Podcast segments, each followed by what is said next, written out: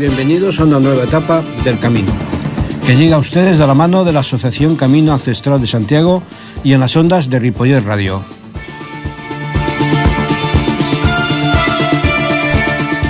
Os habla Santiago Guerrero. Comenzamos.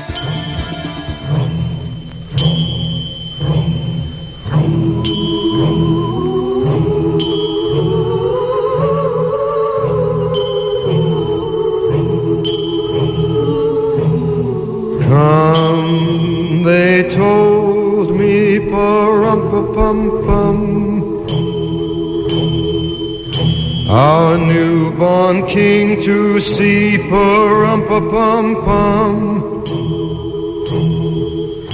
Our finest gifts we'll bring perum pum pum. To lay before the king perum pum pum, rum pum pum, rum pum pum. So to honor pa-rum-pa-pum-pum. When we come.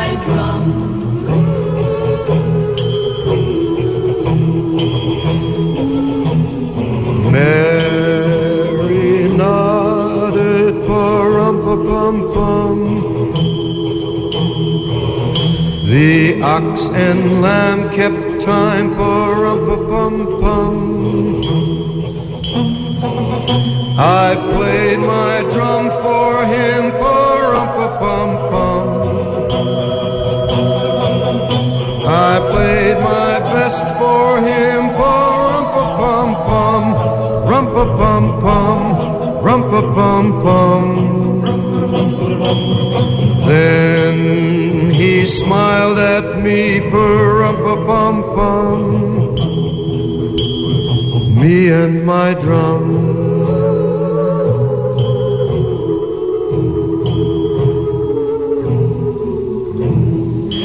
Me and my drum.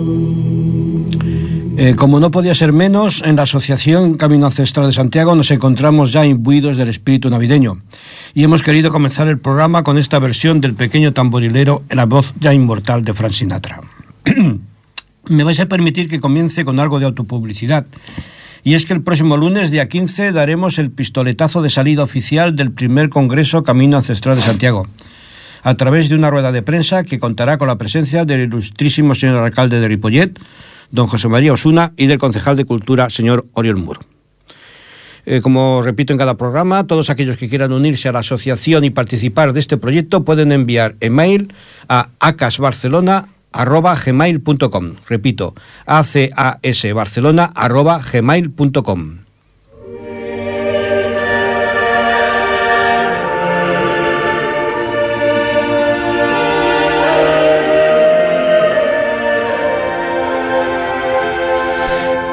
En la sección Los Santos del Camino, hoy María Magdalena.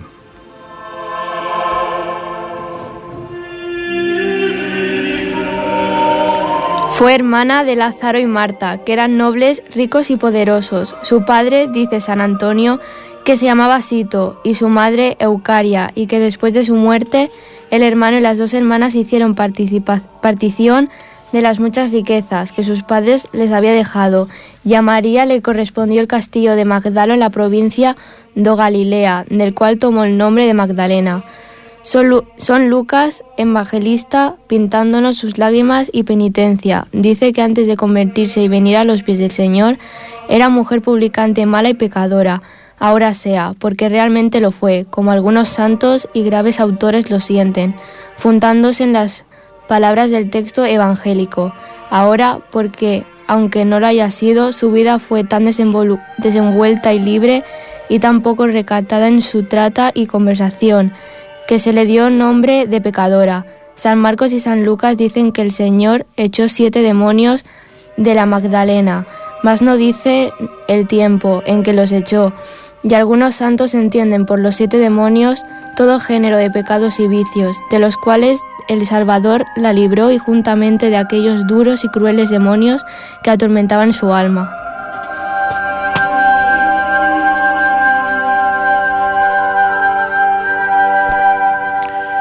Bien, así comienza la leyenda dorada, la narración sobre una de las figuras más controvertidas del santoral. Perdón, pero a nosotros nos interesa señalar que el camino está jalonado de iglesias y ermitas dedicadas a la santa pecadora. Su imagen fue muy importante en los primeros años del cristianismo, quizás porque fuese la primera en ver a Cristo resucitado. Pero fue tan influyente que incluso se le atribuye un evangelio, el evangelio, lógicamente, de María Magdalena. Leamos un fragmento. Entonces Mariam se echó a llorar y dijo a Pedro, Pedro, hermano mío, ¿qué hay dentro de tu cabeza? ¿Crees acaso que yo he reflexionado estas cosas por mí misma? ¿Que he inventado esta visión o que miento respecto al Salvador? Entonces Leví tomó la palabra y dijo, Pedro, siempre fuiste impulsivo. Ahora te veo arremetiendo contra una mujer como hacen nuestros adversarios. Sin embargo, si el Salvador la hizo digna, ¿quién eres tú para rechazarla? Bien cierto es que el Salvador la conoce perfectamente, por esto la amó más que a nosotros. Más bien, arrepintámonos y revistámonos del hombre perfecto en su totalidad. Dejémosle arraigar en nosotros y crecer como Él nos lo pidió. Partamos y prediquemos el Evangelio sin establecer otros preceptos ni otras leyes fuera de aquellas de las que Él fue testigo. Es un pequeño ejemplo de realmente de la importancia que, que en ciertos niveles, sobre todo de la, de se le da la figura de María Magdalena. Eh, de tal modo que esa pecadora, eh, que, todos tenemos la imagen, se convierte en alguien que realmente a nivel intelectual está por encima de los apóstoles. De manera que incluso Pedro, eh, digamos que es el más, el más iracundo de los apóstoles, siente rechazo hacia ella porque se siente inferior a María Magdalena.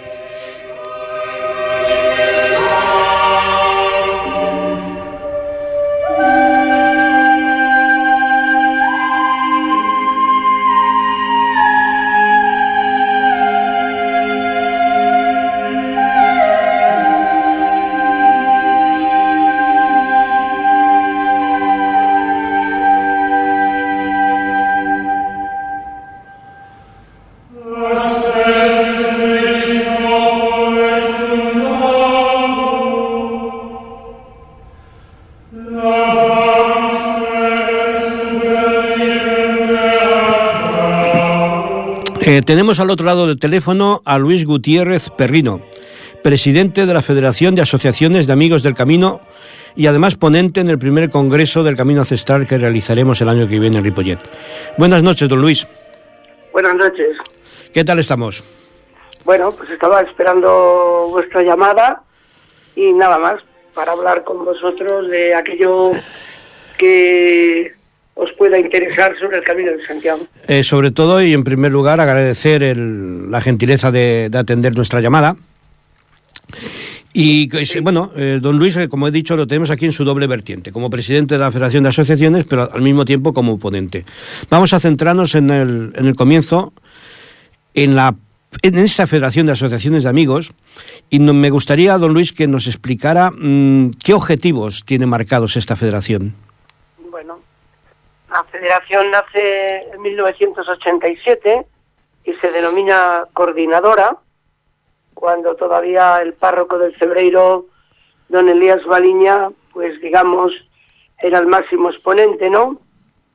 Este hombre, pues, eh, delega todas sus funciones en Ángel Luis Barrera, que posteriormente es el presidente de la Federación Española. Sí. Y comienza mm, a constituirse esta federación, pues con nueve, diez asociaciones para pasar en la actualidad a tener 38 asociaciones de amigos del Camino de, de Santiago distribuidas por todo el territorio español, norte, sur, este, oeste.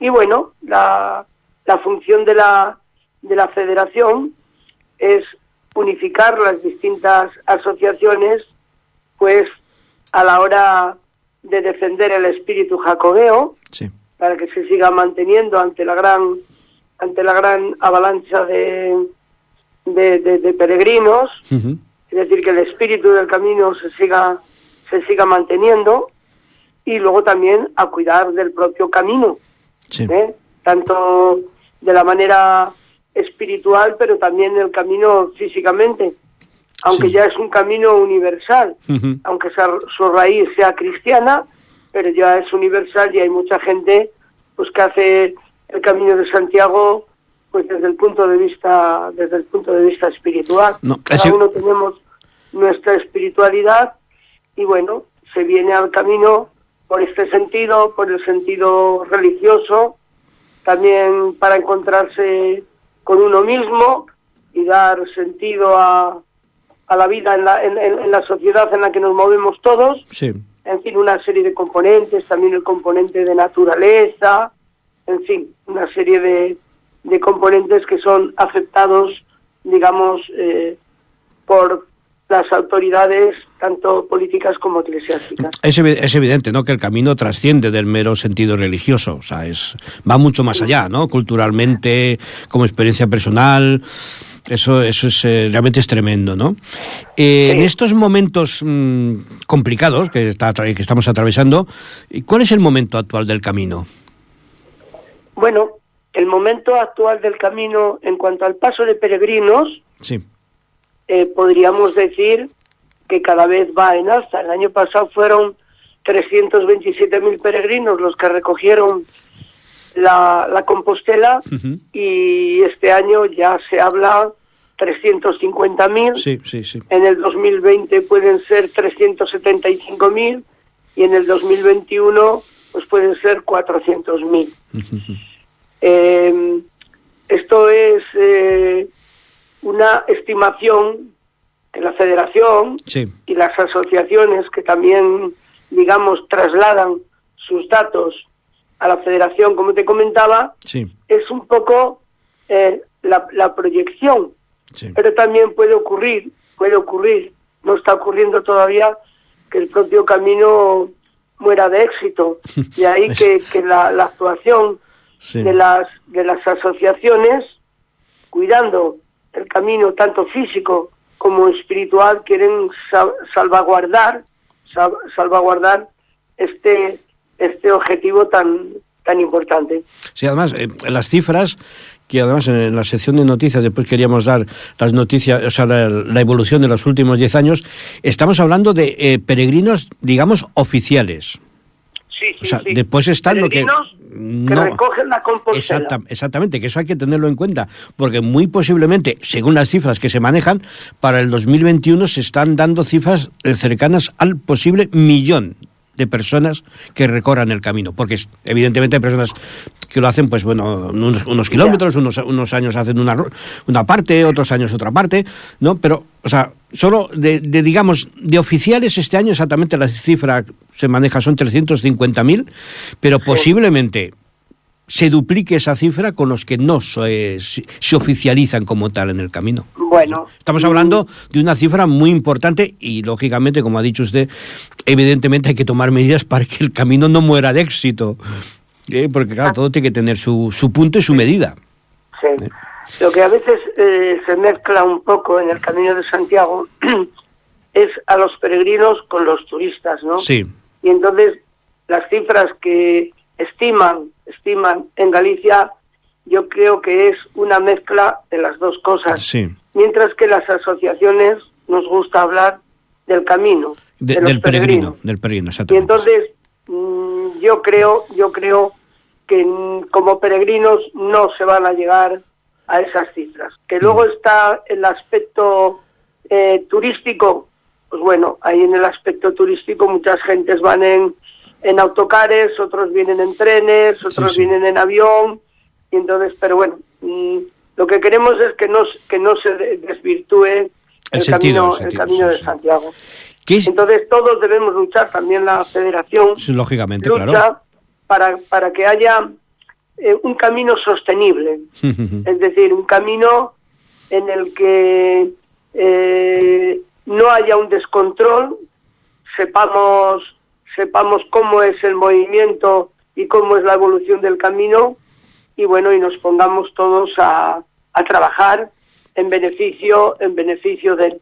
Perfecto. Luego, como bien sabéis, hay el año pasado fueron 170 naciones las Sí. que tuvieron representación entre los peregrinos sí. que, que recogieron la Compostela, pues ya es un volumen también Importante, de, importante. de países que también ellos ellos eh, apuestan por el por el camino porque es una una atracción también para ellos porque lo que oyen de sus peregrinos de sus naciones es que hay una acogida que hay una hospitalidad y que bueno aparte de eso pues se puede contemplar una monumentalidad que no existe en otros países Sí, muy es variada única. Es única. y luego sus valoraciones en general es alta del, del, del camino de Santiago.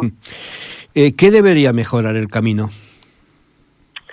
¿Infraestructuras? Bueno, En ¿Seguridad? infraestructuras, en infraestructuras, eh, yo creo que ya poco se va a poder mejorar, excepto la adecuación del camino. Sí. En cuanto a la seguridad, ahora hay un plan en el cual también se ha acogido la Federación Española y eh, que estamos trabajando de la seguridad desde el punto de vista preventivo. Sí. Es decir, que los que los peregrinos sepan sepan que el camino es como la vida, es decir, que tiene también momentos peligrosos, que tiene Sí, claro. momentos en, en los cuales hay personas que no se comportan eh, debidamente, que pueden sufrir robos y hacen ostentación de su dinero, que tienen que, que tratar de caminar eh, a ser posible no por carreteras, sino por los caminos que están abiertos por su Sí. propia seguridad. Y aquí hay que hacer una llamada muy importante a los ciclistas cuyas bicis están preparadas para estar en el camino, pero algunos quieren ir por carreteras nacionales y Sí. luego Con lo peligroso que eso es, claro. peligroso y surgen accidentes Y discusiones. muertes, pero Sí, también sí. pasa en el día en el día a día y la incidencia es muy muy muy muy muy muy baja. Mm. De todas las maneras, eh, ahora en la actualidad y el año que viene yo creo que se reforzará, por ejemplo, hay policía también francesa colaborando con la española, con la Guardia Civil, ¿eh? Sí, por sí. su seguridad y no cabe que en el 2021 ya eh, la seguridad eh, se plasmará de una manera también eh, más visible y más y más potenciada. Eh, si entre el 1, del 1 al 10, ¿qué puntuación le daría usted a la red de albergues que hay en estos momentos? Bueno, la red de albergues ahora en este momento se divide en dos partes. Una que gestiona la, digamos, la sociedad civil, son Sí. privados, y otros albergues que gestiona, por ejemplo, la Federación Española con los hospitaleros voluntarios del Camino de Santiago. ¿eh? Sí. Entonces, mm, en los albergues, pues bueno, ahora eh, todo tiene que estar regulado, regulado, perdón, desde su inscripción, pues en los registros de cada comunidad autónoma, tienen que estar registrados y eh, también los que ya llevan hospitaleros voluntarios, pero ahí se trabaja un poco, se intenta trabajar en la espiritualidad del peregrino, porque luego llegado un momento el, el peregrino después de recorrer kilómetros y kilómetros, claro, se pregunta por qué, por qué él está allí, Sí, cómo ha decidido eso, y no cabe duda de que el peregrino entra en el interior y hace un análisis de lo que es su vida, su vida civil y de lo que él quiere hacer con ella, ¿no? Sí, sí. Entonces hay una transformación. A veces el peregrino entra como turista, pero eh, el camino lo va, lo va, lo, lo va cambiando. Lo va moldeando. Lo va moldeando, exactamente. Y entonces pues adquiere una riqueza muy grande por la convivencia que tiene eh, con otros peregrinos Sí, sí. de otras nacionalidades, donde no hay discusión, donde a todo el mundo se le ayuda. Si alguien no puede llevar su mochila, se le lleva la mochila. Se está pendiente de él, si está enfermo, si está pasando una crisis de cualquier tipo, pues bueno, todo, todo eso, la solución muchas veces la da el, el propio camino. Eh, permítame, do- don Luis, un par de preguntas más personales. ¿Qué supone el Camino de Santiago para usted? Bueno, yo me empecé a hacer el, el camino por una situación eh, personal, Sí. ¿eh? el fallecimiento de, de mi esposa, de mi primera esposa. Entonces, pues yo me había quedado un poco, pues, descolocado totalmente. Sí. el camino me hizo pensar qué es lo que podía hacer eh, como, como persona civil en el camino. Y para mí, desde que entré en contacto con él, pues bueno, ha sido, digamos, un, un trabajo no remunerado, pero un trabajo de una, de una riqueza donde he podido eh, convivir, donde he podido conocer, es decir, y donde he podido experimentar más, cada vez más, lo que es el camino. Sí, y también a veces, pues, pues sufrir cosas que no, que no me gustan como, como peregrino y como presidente de la federación, pero bueno, es como la vida misma, Sí, no, sí, claro, ¿no? no tiene otra cosa, es una metáfora. Es de un, la reflejo, vida. es un reflejo, sí, es una cosa. Eh, a todos los que entre, entrevisto le hago una especie de atraco y es preguntarles mm, por cinco enclaves del camino con los que se quedaría. Cinco. Bueno, yo me quedaría eh, con Arres en el Pirineo aragonés, Mm, me quedaría con Samos en, en Galicia, monasterio benedictino de Samos, Sí. de la orden de San Benito como lo es Montserrat, me quedaría con Berciano del Real Camino, me quedaría con el Burgo Ranero porque fue en el lugar en el que yo como, como director de colegio entré en contacto y hice entrar en contacto a los alumnos con una, con una realidad que, que bueno, desconocía hasta ese momento, aunque había leído algo. Mm. Y, y el quinto, pues bueno, con la llegada a Santiago, con llegar a, a la meta.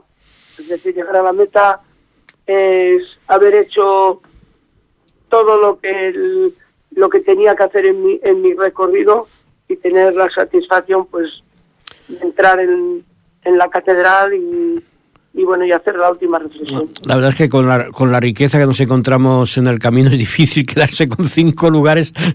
Sí, sí, hay muchos, muchos. Se quedan. Yo la primera vez que venía de, de Roncesvalles dormí debajo de una escalera en un colchón tirado allí, pues porque era lo que había en aquel momento, ¿no? Sí, sí. Ahora el camino ha evolucionado mucho, eh, eh, no están los tiempos para dormir a la intemperie, no están los tiempos para dormir en un colchón tirado en el suelo, están para dormir y para y para eh, también dignificar el, el, el- el propio el propio camino. Sí, sí, sí.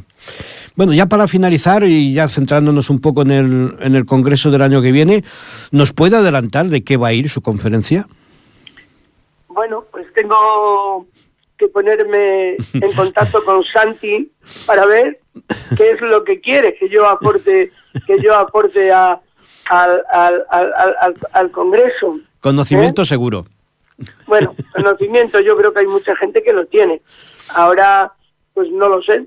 Quiere que, que yo aborde el tema de la hospitalidad y de la acogida, pues abordo ese tema. Que quiere que aborde la evolución del camino, de dónde venimos y hacia dónde vamos, pues bueno, pues también eh, hay esa, esa posibilidad. Además, antes de llegar a junio, al Congreso Sí. en, en Ripollet, que Sí. es donde se va a celebrar, pues yo estaré en el 12 Congreso Internacional de la Federación Sí. Española que se celebra en Madrid. Sí, sí. Y entonces ya no vamos a hablar de pasado. La idea Futuro. es hablar del presente, pero sobre todo del futuro. Del futuro. ¿Qué queremos que el camino sea y de qué manera nos, nos comprometemos? Entonces, la, la ponencia ahí en Ripollet va a estar en función de lo que se me pida. Muy bien. Y en función de eso que se me pida, pues yo... Así será, ¿no?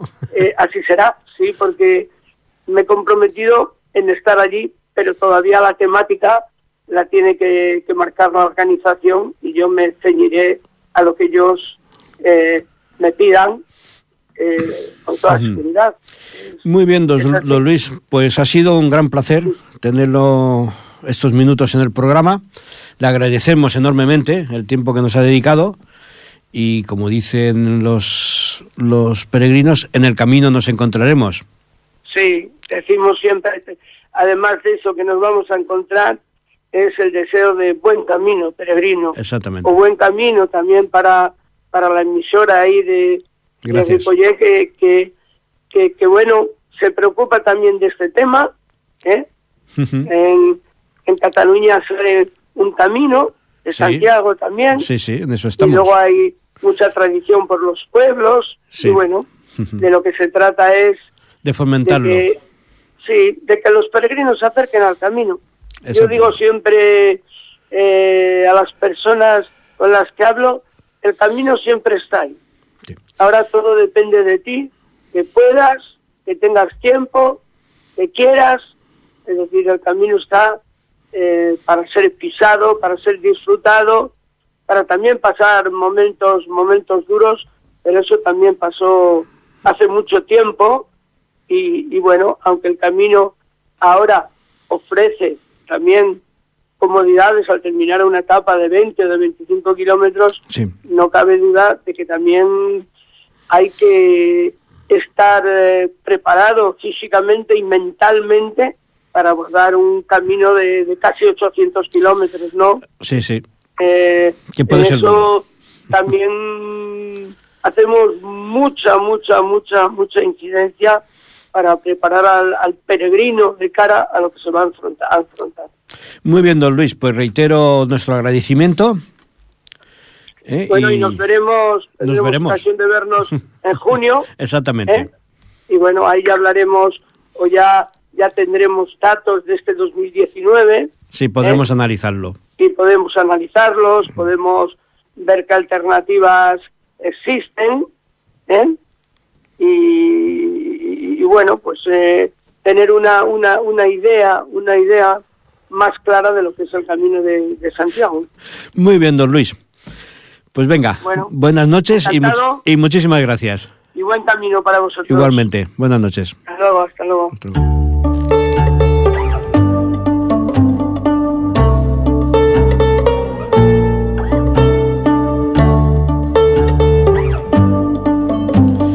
Y pasamos ahora a la sección de las noticias del camino. El crecimiento del Camino de Santiago en los últimos 10 años ha sido enorme. Los caminantes han aumentado un 124% si sumamos el número de caminantes año por año en los últimos 10. Nos encontramos con que la Catedral de Santiago ha recibido en la última década a 2,4 millones de personas que al menos han recorrido los últimos 10 kilómetros del camino a través de cualquiera de sus rutas. Año 2009, 146.000. 2010, 272.000. 2011, 183.000. 2012, 192.000. 2013, 216.000. 2014, 238.000. 2015, 262.000. 2016, 278.000. 2017, 301.000. 2018, 327.000.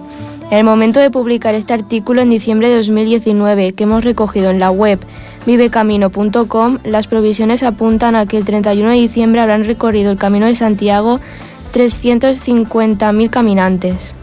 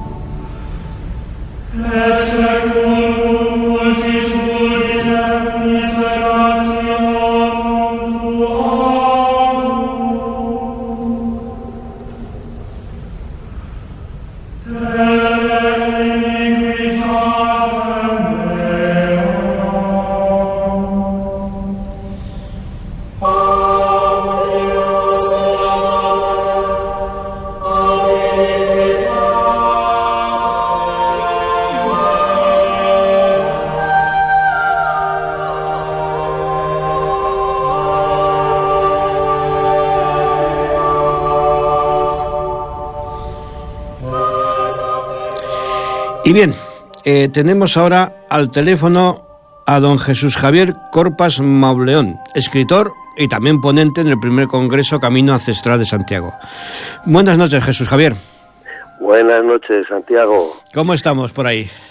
Pues estamos bien, hace un poco fresco, pero es lo que tiene que hacer Fresquito. en estas fechas, así que de primera. Oye, quería lo primero felicitarte por el programa, Gracias. el programa de radio, y por los esfuerzos que lleva a organizar un congreso, me parece una gran estamos. iniciativa. Ahí estamos luchando.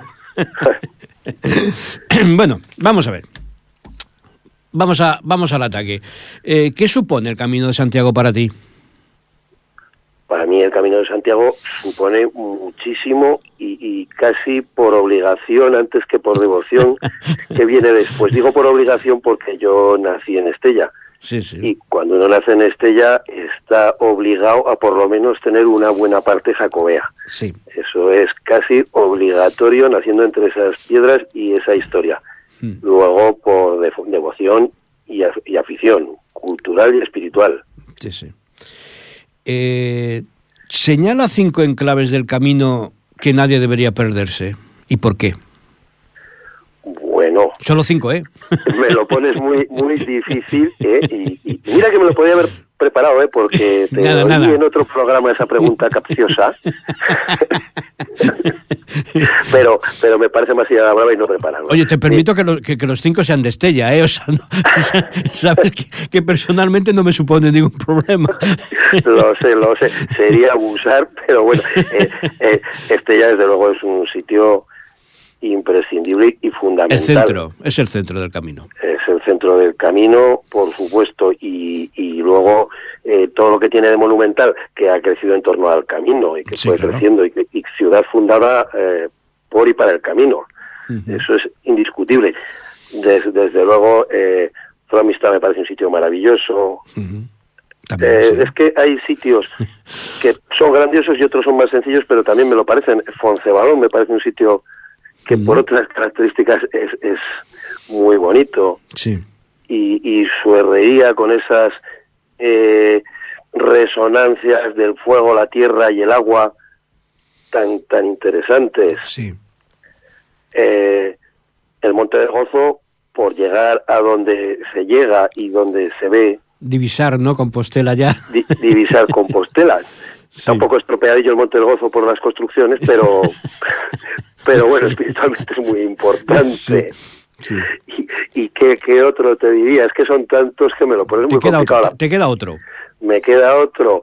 Pues mira, para que no sea todo tirar para casa, San Pedro de Roda, ¿eh? Hombre, gracias. que es un sitio que también eh, impresiona. ¿eh? Allí estamos, ahí estamos, a ver si logramos que la gente lo conozca, lo visite y...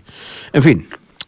Pues me parece muy importante porque yo cuando he visitado San Pedro de Roda me ha parecido eh, tanto el edificio como el simbolismo como Sí, las sí. vistas espectaculares. la, bueno, la vista es espectacular, o sea, el- la vista sobre la bahía de Rosas, aquello es, aquello es, aquello es tremendo. No, bueno, ya sabes que uno de los, de los proyectos que, que tiene esta asociación precisamente es, es unir San Pedro de Rodas y Estella a través de todo el paralelo 42.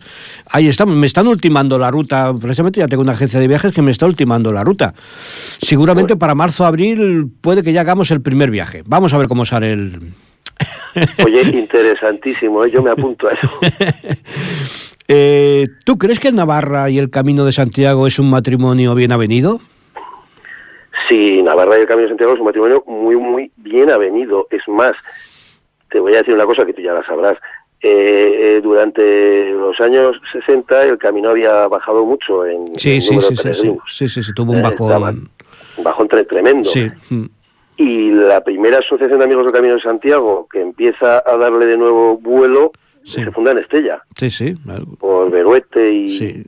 y, esta, y esta gente cuando eran muy pocos los peregrinos y empieza a darle y luego ya empieza otra vez este movimiento gracias a Dios de regeneración Mm, mm, ¿Eh? mm. Sí, sí. Tú, mm, preguntarte si le ves futuro, eso está claro que le ves futuro.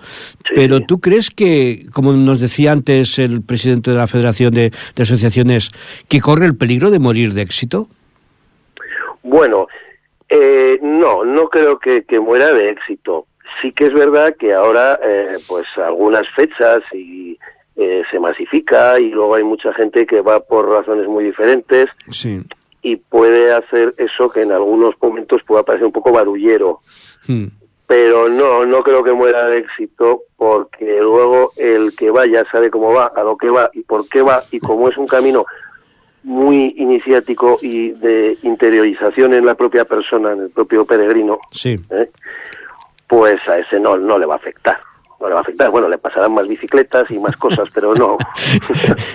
¿Qué me- qué- y, y más patinetes eléctricos. Eso más patinetes eléctricos. ¿Qué mejorarías del camino? ¿Qué mejoraría? Uf, ¿Los no albergues? sé, ¿Eh? ¿Los albergues? Los albergues, bueno, pues eh, eh, sí que es verdad que podrían hacer falta más, porque eh, efectivamente con el aumento de peregrinos, pues cada vez se demandan más alojamientos y más. Sí, pero bueno, mm, yo creo que eso lo va regulando también el propio la propia demanda, ¿eh? que se irán creando en función de la necesidad. Sí. No, sí, eso, eso también es verdad, ¿no? Lo que pasa es que, claro, eh, yo personalmente, ¿no? Una de, los, de las cosas que no, entre comillas, no me gustan, y además así se lo, se lo he expresado al Ayuntamiento de Estella porque creo que es algo que se, que se debe de solucionar, es que lo que no puede ser es que llegue un peregrino, se quede ante esa portada maravillosa del Santo Sepulcro de Estella Sí. y no pueda visitarlo. Ah, sí, sí, eso es cierto, eso es una pena que esa iglesia esté cerrada. Eh, ahí custodiaban los, los pasos de la procesión de Semana Santa, pero sí que es una verdadera pena. Y además se queda con la miel en los labios, efectivamente, viendo ese pórtico. Claro, que es que es, que es maravilloso, o sea, que realmente es que es, es- no sé, es, es, es extasiante, ¿no? Es, o sea, te- Sí, sí, sí. sí, Eh, Yo, a ver, afortunadamente yo sí que pude verla por dentro, no utilicé mis, mis contactos para poder... Pero bueno, que no solo ese Santo Sepulcro, ¿no? Porque también quieres ver Santa María de Juz del Castillo y los horarios, hoy no abren, hoy no... No sé, o sea, hay que buscar porque el peregrino creo que se merece el, el- no sé, el no quedarse con las ganas, ¿no? O sea, el... Hombre, por, por supuesto, con Santa María, Santa María Jus se hizo un esfuerzo en su momento y para convertirla en un pequeño micromuseo románico del interior. Mm, Eh, luego otros ayuntamientos no han seguido la, la pauta. Yo creo que ahora se volverá a, a retomar y, y que se mejorará también ese aspecto. En Estella hay que conseguirlo.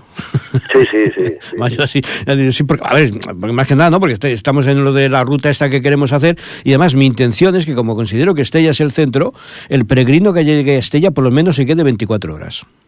Eso es fundamental. O sea, que no fundamental. sea un paso, es que es el centro, relájese.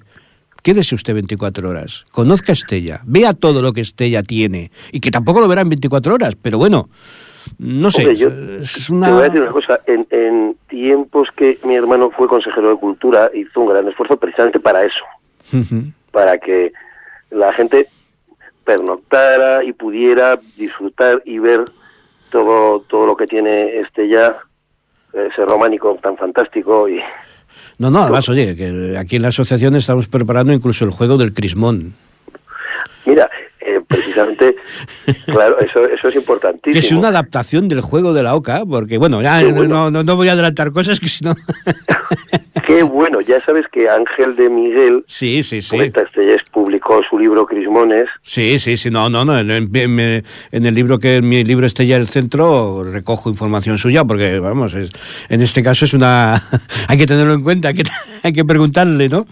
claro porque además fíjate el, el Crismón eh, que aparece en el, el castillo de Loarre Mm, con mucha relación con Navarra porque lo hizo Sancho el Mayor Sí, lo mandó construir y luego se expande pues por el eje que has dicho tú ¿eh? Sí, sí, y, sí, sí, sí. y va pasando por Estella Promista y esa es la gran zona de los cristón, de los crismones Ah, no, es que hay que recordar que Estella es la ciudad, podemos decir, del mundo, eh, que tiene más crismones, nueve. sí sí O sea, mm, así es así es y nueve además, símbolo, o sea, número muy simbólico, pero bueno. claro esto ya, esto ya para otro programa.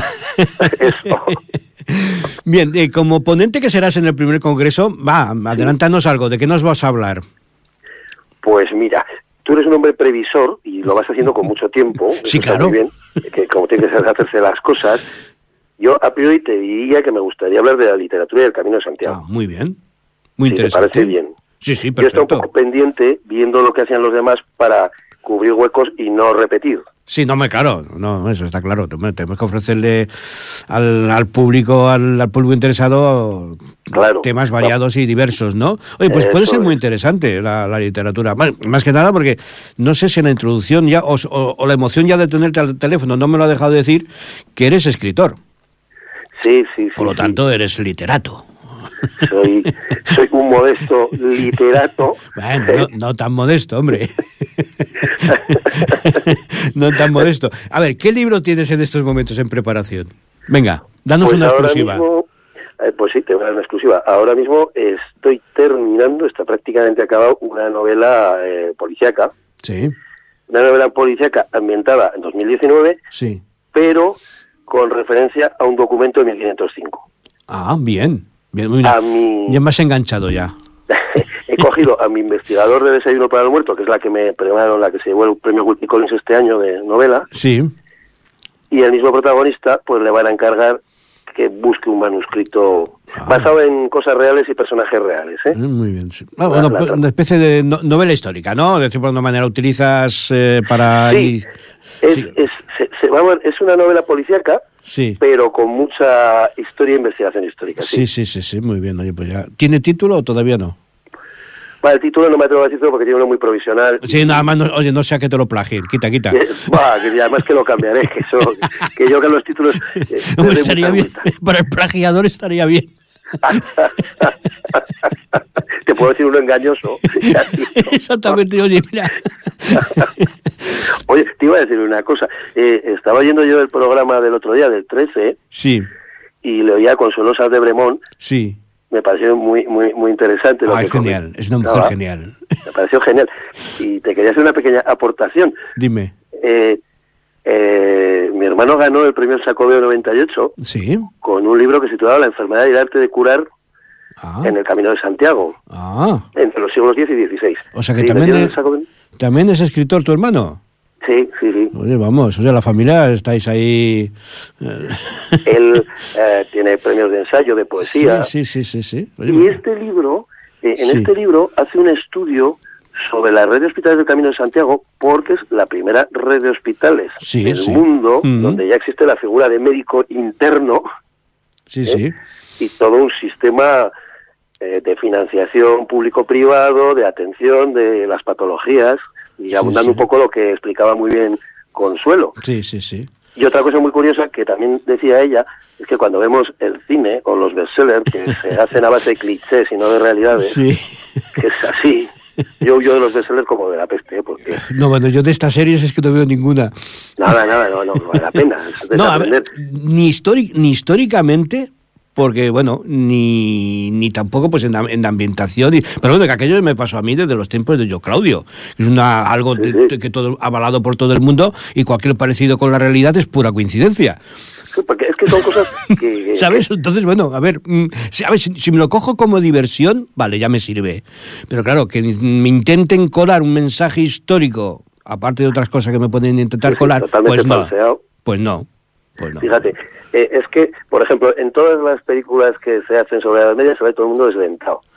Sí, y sí, resulta sí, sí, sí. Que hasta que no se refinó el azúcar, Mm, no tomaba azúcar refinado, tenía unas denticiones. Claro, no, no, y además eso. ¿no? Y, sucios y desarrapados y... además, o sea, eh, mira que cráneos medievales se han encontrado a- han- claro, se han encontrado. Y tumbas. Y tumbas, o sea, con, tumbas. con las- con sus ropas, con sus... O sea, no sé, que es algo que se puede comprobar, ¿no? todos los ajuares. Y sobre otra cosa que decía Consuelo, yo en una novela que publiqué titulada La Quinta Carta, La Quinta Carta es una novela que se ambienta en 1640 Sí. y eh, es una novela que precisamente eh, tiene mucho, muchos capítulos en Estella y luego en otros sitios. Mm, En esa novela habló también de la Inquisición Sí. y de cómo la Inquisición se desespera, de cómo es la gente que, que hace denuncias de brujería y la Inquisición dice, pero por Dios, que esto no es brujería, ¿pero dónde vais? Y frena bastante los impulsos de la masa. No, claro, y, la- y venganzas y cosas de estas. Y pasa que, claro, la imagen que nos quedamos es la imagen que, la, que, que nos ha dado la televisión, ¿no? Eh, allí el inquisidor, allí, pues con, cara casi de, de- de buitre, ¿no? Esperando a ver si. Y bueno, en fin, no. Cuando la, la orden dominica era una orden cultísima. ¿eh? Cuando, por lo menos en España, por lo menos en España, eh, no es la Inquisición que se vende. ¿eh? En, la, en la Europa luterana ya era, ya era otro tema. Sí, allí fue muchísimo más, más, vamos, salvaje Eh, y sí, esa, no, no, sí, esa es la palabra exacta. Muy bien. eh, ¿Tienes previsto recorrer alguna parte del camino los, en los próximos meses o...? no, esto es no porque estoy muy, muy, muy liado. Es que ando muy, muy liado con 20 cosas y, y, y no puedo. Ya me gustaría, pero no Bueno, ver, cuando organicemos el- los viajes entre San Pedro de Roda y Estella, te quiero en uno. Ah, pues ahí, ahí sí, Eh, ahí sí que me apuntaré. Ya haré un, un juego que la causa lo merece. ¿eh? Muy bien, Jesús Javier. Pues oye, ha sido un enorme placer hablar contigo. ¿Eh? Antes de que te despidas, te quería contar Sí, una anécdota. sí, dime, dime. para, para que echéis unas risas. Eh, eh, Joaquín Choilundain era Ujú. un señor que fue concejal de teniente alcalde de Pamplona eh, en el año 40-41, por ahí. Sí. Y este hombre una vez recibió a una peregrinación a Santiago Mm, del Frente Juventudes Sí, y les tenía que hacer un discurso. sí. Y cuando terminó el discurso, pues lanzó, fue a lanzar el grito jacobeo, y gritó, uretra, uretra, uretra. y el que estaba a su lado le dio un codazo y dijo, pero ¿qué dices? Porque los, los demás estaban pasmados. y dijo, joder, que, que, que es que vengo del médico y tengo la cabeza. bueno, oye, si eso no trascendió a más. no, no, no. Sí, yo de concejal y todo bien. Por cierto, que tú como Estelles, que es? O sea, es que tengo un, un misterio en Estella que me tiene muy... Bueno, llevo tres años colapsado con él. Y es tú, ¿sabes que en el Santo Sepulcro hay una, una lápida Sí, con un nombre? sí, Y el nombre es Doña Austria. sí. ¿Tú sabes pero- de dónde procede? No, Ah. pero te prometo que me voy a poner las pilas con el tema y vamos a averiguar todo lo que se Es pueda que, averiguar. eh, bueno, en mi, en mi libro lo explico, ¿no? En esa- que es también nove- novela histórica y tal, pues bueno, ¿no? Col- Coloco lo de la placa y porque las informaciones me llegó un- un- a través de Facebook, un hombre de Sevilla, Sí. que allí en, en la zona de Sevilla también hay un, un barranco Sí. que lo llaman el barranco de Doña Austria. Y entonces dice la, la- tradición popular que el nombre viene porque eh, era de una persona muy importante, una dama muy importante, y se quedó con lo de Doña Austria. Pero claro, en Estella es que no he encontrado... Oye, y he llegado a ir hasta el, al, al arzobispado de Pamplona a buscar en el archivo a ver si Sí. encontraba algún dato sobre enteramientos de alguien. A ver, y oye, no hay manera. Y ahora que te tenía, y se, se me ha venido a la mente, digo, oye, pues se lo voy a decir a Jesús Javier. Y como, vamos, como estamos en contacto y tal, pues oye, mm, agradecería Mira. enormemente. Voy a hacer una cosa. El protagonista de mi desayuno para el muerto, Oscar Serrano, Sí, Linio, que, que es muy, muy hábil investigador, le voy a decir a él sí, que busque. que busque. Sí. Perfecto. Que Muy salga bien. de las páginas y me indague este asunto y lo resolvemos. Muy bien, Jesús Javier. Reitero mi agradecimiento. ¿eh? Ha sido un placer. Y oye, ya repetiremos entrevista, Sí, hombre, sí. porque se agradecen estos momentos de relajación. Venga, Jesús Javier, un abrazo. Buenas a noches. ti, Santiago. Un abrazo fuerte. Buenas noches. Buenas noches.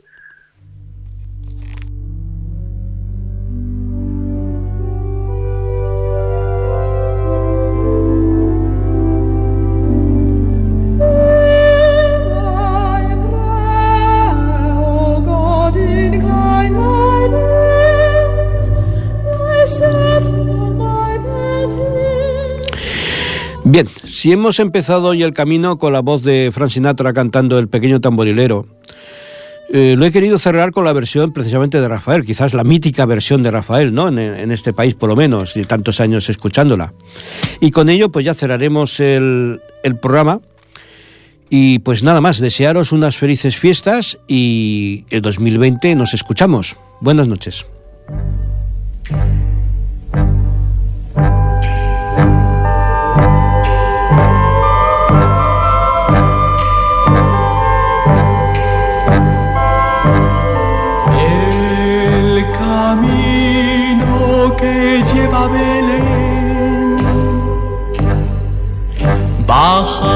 Lleva a Belén baja hasta el valle que la nieve cubrió. Los pastorcillos quieren ver a su rey. Le traen regalos en su humilde zurrón. Ropa pom pom, pom. Ha nacido en un de Belén el niño Dios.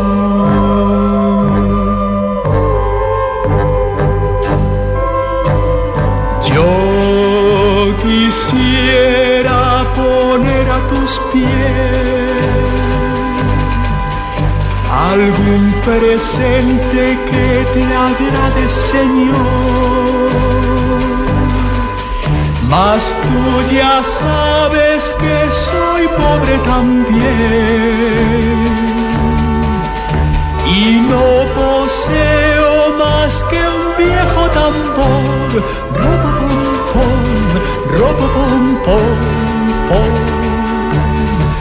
En tu honor frente al portal tocaré con mi tambor.